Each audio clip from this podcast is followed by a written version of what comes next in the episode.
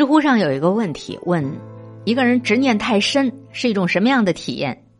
有一条回答说：心中藏着一把火，这种日子不好过。这句话让我想到了电影《我不是潘金莲》。剧中的主人公李雪莲持续了十多年告状上访，从小县城闹到北京，一闹十多年，一点都不安生。他认为自己是冤屈的。这十多年支撑他走下去的理由就是上访，就是给自己一个公道。直到有一天，前夫车祸身亡，李雪莲突然发现，除了上访和前夫死磕到底，人生突然没意义了。坚持了十多年的信仰和执念，突然毫无理由的就崩塌了。李雪莲人生最美好的时光，全都用在了请愿、上访、扯皮拉筋上，到最后人老珠黄，人生无望。这一切都是因为他一定要较劲儿，要讨一个说法。原本长得又漂亮又有手艺的李雪莲，本来可以有另外一种活法，但是从李雪莲和他这个心结杠上的那一刻起，他的人生就注定不幸福了。周国平说：“人生许多痛苦的原因，都是在于盲目的较劲儿。盲目较劲儿的第一个表现就是胡乱的跟自己较劲儿。”有人说，人生最痛苦的事儿不是失败，而是我本来可以。当初的差错，让自己和期望失之交臂，然后自责、愤慨、念念不忘，一口闷气压在心里头，痛苦可想而知了。就像是痛失爱子之后，逢人就说起自己悲惨遭遇的祥林嫂，无论他怎么样的自责，如何的哀怨。他也回不到那个春天的早晨去救回他的孩子。然而，不断的自怨自艾，不仅给自己造成绵绵不尽的痛苦，更是荒废了本来可以振作起来的当下。所以呢，你跟你自己较劲儿，你是最痛苦的了。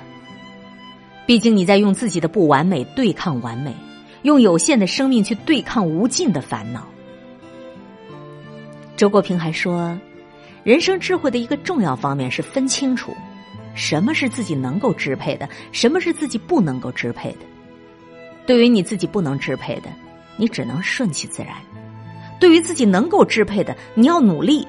至于努力的结果是什么，也不妨顺其自然。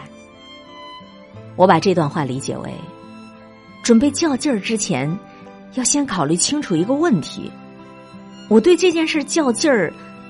到底值得不值得？如果因为你的较劲儿，你实现了自己的期望，那当然很好啊。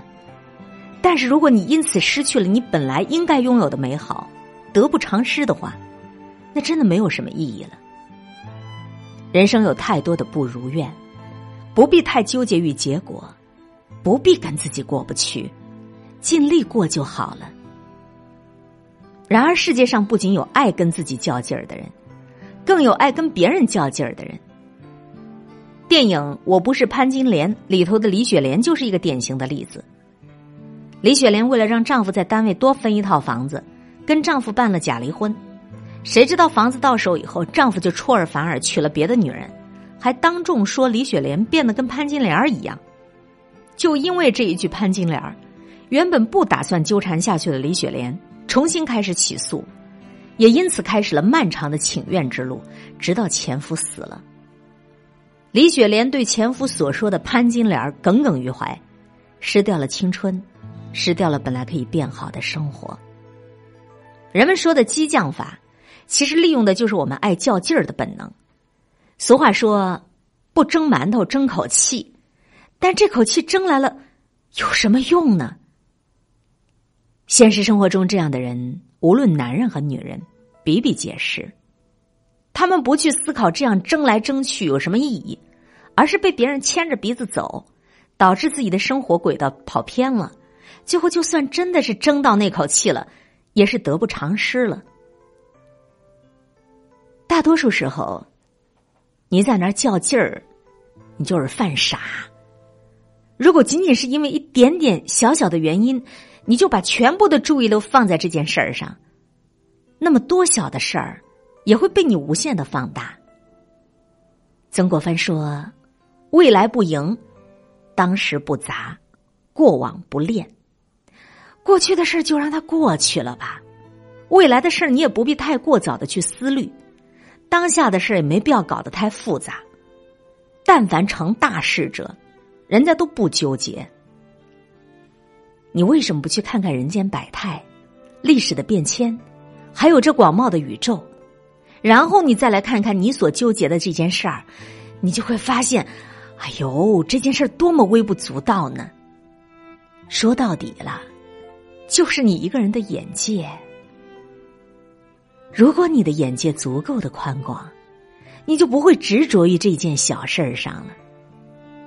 李雪莲以为他会被千夫所指，却不曾想到。其实是他自己在给自己画了一个地，当做牢房，坐井观天，盲目的自个儿在跟自个儿较劲呢。走出那一些执念，你才有另一片天地，与你共勉。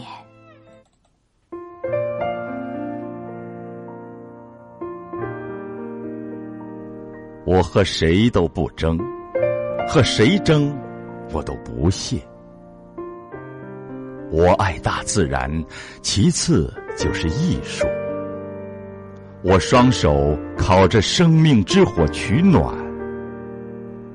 火萎了，我也准备走了。